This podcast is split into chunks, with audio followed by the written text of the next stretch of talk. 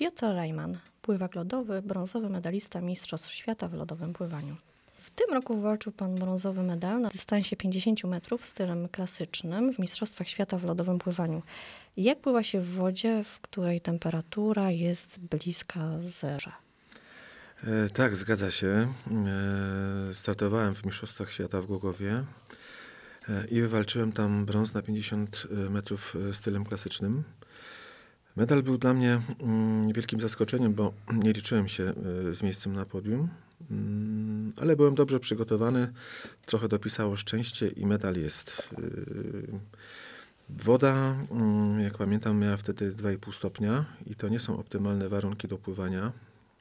E, to jest raczej sport dla ludzi szukających mocnych wrażeń, odpornych na ból, posiadających silny charakter. Bo trzeba sobie powiedzieć szczerze, że pływanie w takiej wodzie po prostu boli i trzeba mieć silną głowę mentalnie, żeby do takiej wody w ogóle wejść, nie mówiąc już o przepłynięciu w niej jednego kilometra. Bo jeden kilometr to taki koronny dystans w pływaniu lodowym gdzie czas przebywania, ekspozycja na zimno wynosi gdzieś od 18 do 25 minut, to zależne, jest to zależne od, od pływaka. Mm, nie jest, to, nie jest to przyjemne. Pływanie w takiej wodzie nie jest na pewno przyjemne. A jak pan trafił e, do takiego ekstremalnego sportu? Bo trzeba powiedzieć, że ma pan ponad 50 lat. Zaczęło się to od morsowania na naszym zimowym basenie na Skałce w Świętochowicach. E, bo tam mieści się siedziba naszego klubu Termoklina. A zachęcił mnie do tego e, trener pływania mojej 12-letniej e, córki Poli. I morsując, muszę przyznać, obserwowałem i podziwiałem ludzi pływających w tej lodowatej wodzie. I pytałem się tak w duchu, jakie trzeba mieć jaja, żeby pływać kramem w takich warunkach. No, zanurzając całkowicie głowę, ręce, które piekielnie bolą przy zanurzeniu, no i całe ciało. To był w moich oczach nieprawdopodobny wyczyn. E, ale po miesiącu takiego morsowania sam zacząłem się przełamywać e, i sam zacząłem powoli w tej wodzie pływać. A po pół roku, pół roku później już startowałem na zawodach w Pucharze Polski, także dosyć szybko mi poszło. W zawodach startuje pan również z córką Polą, właśnie o której pan wspomniał. A jak ona sobie radzi? Y, tak, moja córka y, Pola też pływa, ale na razie są to tylko starty letnie y, w imprezach open water, czyli w imprezach na wodach otwarty, otwartych. Nie chcę jej robić takiego ciśnienia, nie chcę jej zmuszać do, do tej zimnej wody, żeby jej nie zrazić, ale to widzę, że, że, że chęć u niej jest i widzę, że to kiedyś nastąpi, tylko musimy dać jej trochę czasu. Na razie, mm, na razie startuję na tych wodach otwartych i widzę, że całkiem nieźle y, jej to wychodzi. Y, na zawodach Ocean Man, y, to, to jest cykl takich zawodów open waterskich, który odbywa się na całym świecie. Na takich zawodach w Austrii na jeziorze Werterzy córka zdobyła złoty medal w swojej kategorii wiekowej na dystansie 500 metrów. I widzę, że już chyba połknęła bakcyla, bo y, już mi coś tutaj nadmienia, że chciałaby w przyszłym roku już na jakieś zawody się zapisać i już chciałaby znowu pływać. Także za pół roku zaczynamy, zaczyna się nowy sezon Open Water i mam nadzieję, że z córką przywieziemy kilka y, medali do domowej kolekcji, bo sam również y, biorę udział w maratonach pływackich w całej Europie. E, a pływanie w, lodowo, w lodowatej wodzie jest bezpieczne? Jak pan to ocenia? Dla każdego? No, Chyba nie. Myślę, że dla każdego. No, pływanie w zimnej wodzie jest bezpieczne, ale wszystko zależy od tego, jak długo w tej wodzie siedzimy. Tak? Jak w każdym innym sporcie ekstremalnym, e, trzeba dobrze znać swoje ciało, trzeba dobrze czytać e, swoje ciało i, i swoje reakcje. E, bo łatwo tutaj e, przeholować i problem, i problem jest gotowy. W pływaniu lodowym e, znana jest taka niepisana zasada, brzmi ona im lepiej, tym gorzej. To znaczy, jeśli już po kilkunastu minutach przebywania w lodzie, w lodowej wodzie, zaczynasz odczuwać ciepło i robi ci się błogo, to znak, że mm, zaczyna się kolejna faza hipotermii jest to czerwona lampka, która ostrzega, że należy z tej wody wyjść, bo za chwilę może być już ciężko. Znaczy może y, ciężko, y, może nie nastąpi śmierć, ale tutaj występują takie, y, w tej w drugiej fazie hipotermii następują takie objawy jak otępienie umysłu, takie tunelowe widzenie, jak w upojeniu y, y, alkoholowym, bełkot, tak zwane odcięcie rąk, ręce, y, ramiona są jak z drewna, jak nie, jak nie nasze. Występuje też często odmrożenie końcówek nerwowych palców, y, nóg, rąk, takie spowolnienie ruchów, także są to takie nieprzyjemne rzeczy, które przechodzą, ale, ale mm, no, po co sobie to fundować? Mhm. Trzeba wiedzieć, kiedy wyjść z wody. Oczywiście. A jak pan mówi, to przynosi trochę nieprzyjemnych efektów jednak, pływanie w wodzie, ale pewnie też satysfakcję. No satysfakcja, no powiedzmy sobie szczerze, y, zimna woda nie jest y, środowiskiem przyjaznym dla człowieka i pływanie w takiej wodzie do super przyjemnych nie należy. E, satysfakcja jednak jest, a przychodzi ona y, po wyjściu z wody i ogrzaniu się organizmu, po takiej fazie tak zwanej, ja nazywam trzęsawki, gdzie wszystkie mięśnie w naszym ciele zaczynają silnie drżeć, żeby wytworzyć ciepło. Ta faza trwa około 30 minut do, do, do, do, do 60 minut i po tej fazie następuje uwolnienie endorfin, czyli, taki, czyli hormonów szczęścia, yy, yy, który powoduje nieprawdopodobny wyrzut mocy, szczęścia, takiego zadowolenia. Mm, I cały ten, cały ten efekt trwa kilka godzin, yy, kilka godzin po takim wyjściu z wody. To, to chyba trochę uzależnia, dlatego co jakiś czas pragniemy y, do tej zimnej, wody- do tej zimnej wody wejść. Mhm. A w jakich dotychczas e, rzekach, jeziorach miał pan możliwość pływać? Oj, to rzeki to, rzeki to pamiętam, bo były cztery. Yy, no, Wisła, Odra, yy, Brda w, Bydgoszczy i rzeka Dziwna na wyspie Wolin. Ale jezior, mm, no, jezior było ponad 20, może nawet 30. Yy, Nie jestem w stanie na pewno, znaczy w, głównie w polskie jeziora, yy, ale było kilka fajnych miejscówek, o których yy, warto wspomnieć. Na przykład jedno pływanie mieliśmy w sztolni Czarnego Pstrąga w Tarnowskich Górach pod ziemią. W takim wartkim nurcie, bo ta woda z zewnątrz wydaje się, że stoi, a ona ma taki dosyć wartki nurt, 5 metrów na, na sekundę, także trzeba było trochę walczyć z tym prądem. Z takich ciekawych miejscówek to były takie dwa alpejskie jeziora w, w Alpach Austriackich, jezioro y, Stubenberg i jezioro Wörthersee. No i teraz ostatnio y, pływałem w Morzu Śródziemnym na takim maratonie pływackim Oceanman na Cyprze 5 listopada, gdzie nawet osiągnąłem fajny wynik, bo płynąłem 5 km i byłem czwarty w swojej kategorii wiekowej. Czyli pływanie w Morzu Śródziemnym. No to chyba wszystko z tych takich fajnych miejsc. No pewnie też e, Morze Arktyczne czy Ocean Arktyczny e, jest dla takich lodowych pływaków wyzwaniem. Ja sobie tu wynotowałam, że w 2018 roku Leszek Naziemiec jako pierwszy Polak pokonał kilometr w wodzie o temperaturze poniżej zera. Czy takie starty też są e, w Pana planach albo celach? Znaczy to na Antarktydzie y, to nie były zawody, to była prywatna wyprawa Leszka Naziemca, gdzie on y, jako pierwszy Polak przepłynął jeden kilometr y, w Morzu Arktycznym. Y, Leszek to w ogóle taka barwna postać, to protoplasta lodowego pływania w Polsce. Bardzo ciekawy człowiek. Jest to człowiek, który mnie inspiruje do działania i imponuje mi swoimi pomysłami na, na, na, na przeróżne wodne wyprawy, na pływackie przygody. Y, Ostatnio płynął y, w Brazylii, y, w oceanie między jakimiś dwoma wyspami. To jest szalony człowiek w ogóle.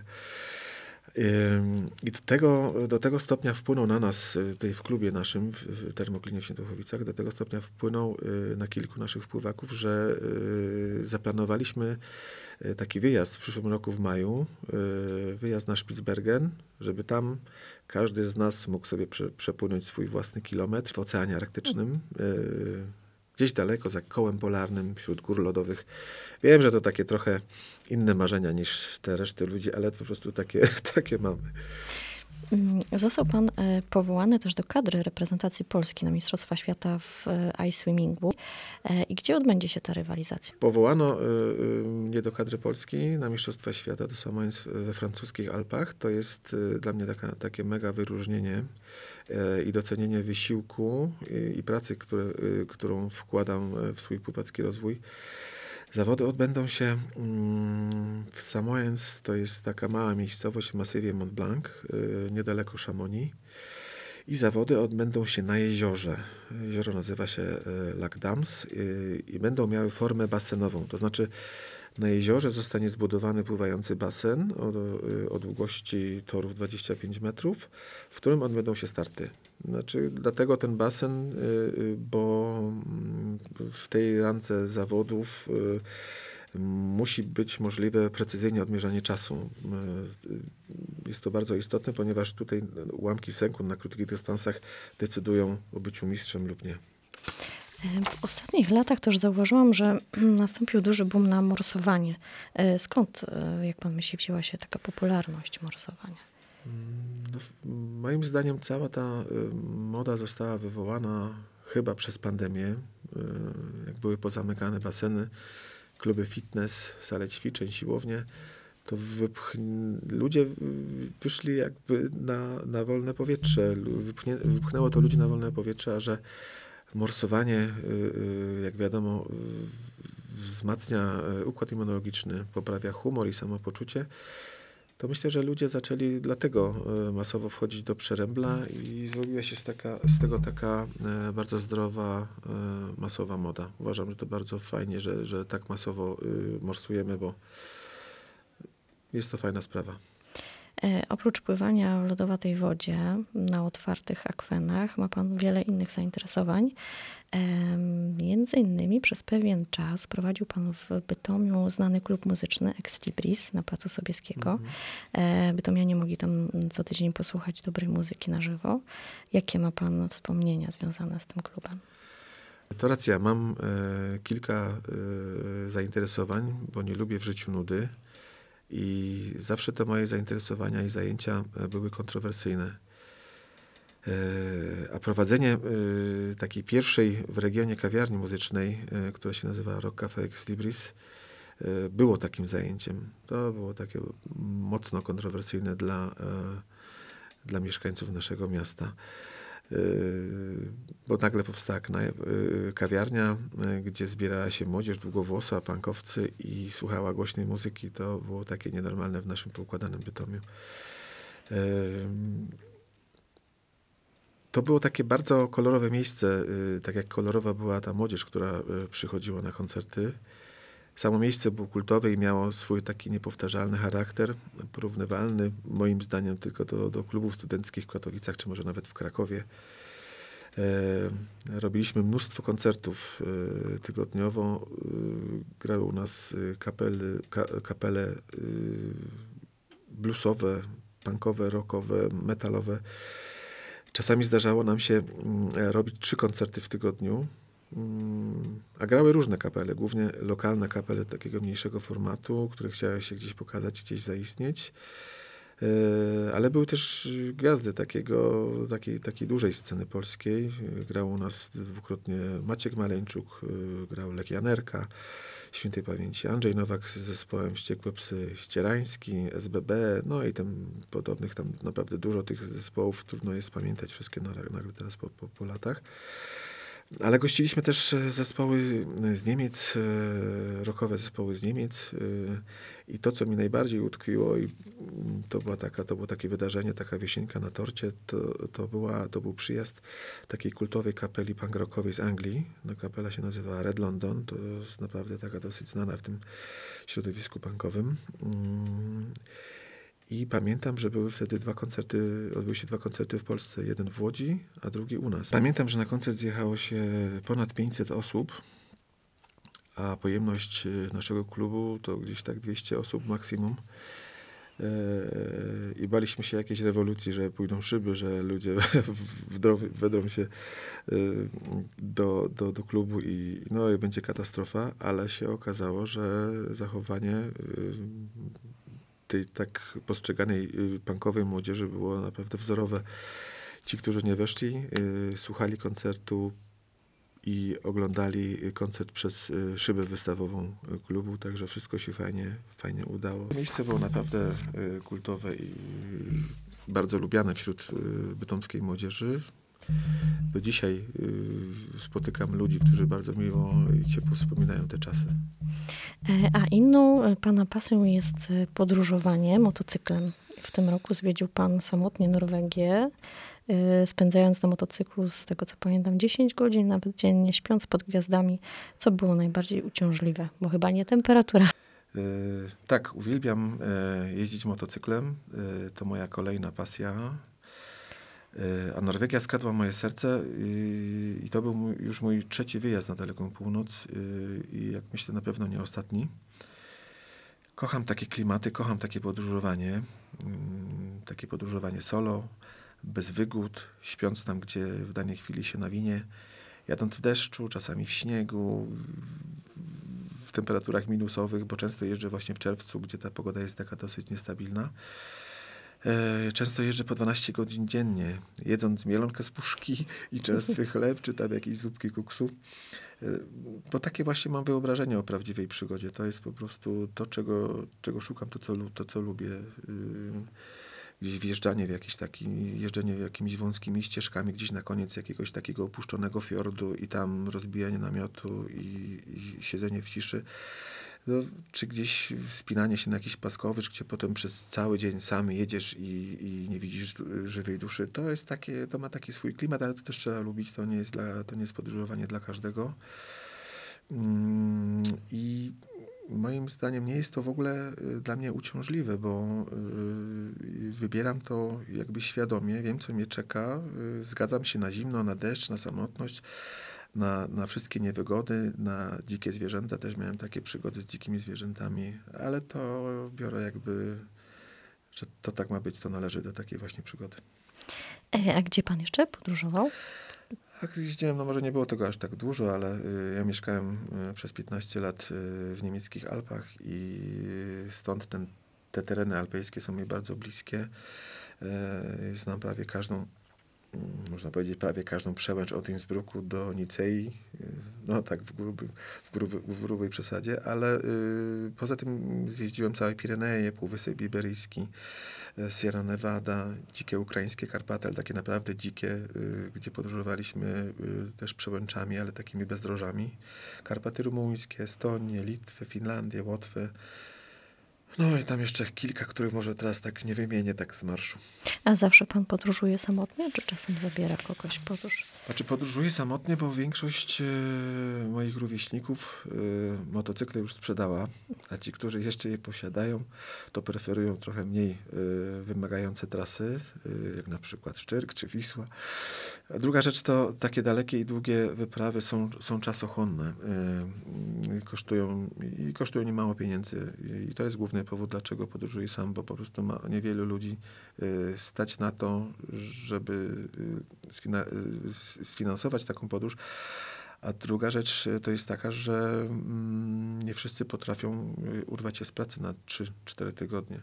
Na przykład w ubiegłym roku mieliśmy zaplanowaną z takim przyjacielem z Niemiec taką wyprawę na 12 tygodni w góry Pamiru. E, To jest takie pasmo e, górskie na granicy Afganistanu i Tadżykistanu. E, No i mieliśmy tam, mieliśmy 12 tygodni być w drodze, e, około 20, e, przyjechać około 20 krajów przez pustynię. No naprawdę bardzo taka ciekawa, e, przygotowana. mm, Już było wszystko, mieliśmy nawet wizy wykupione, mieliśmy mm, przygotowane motocykle.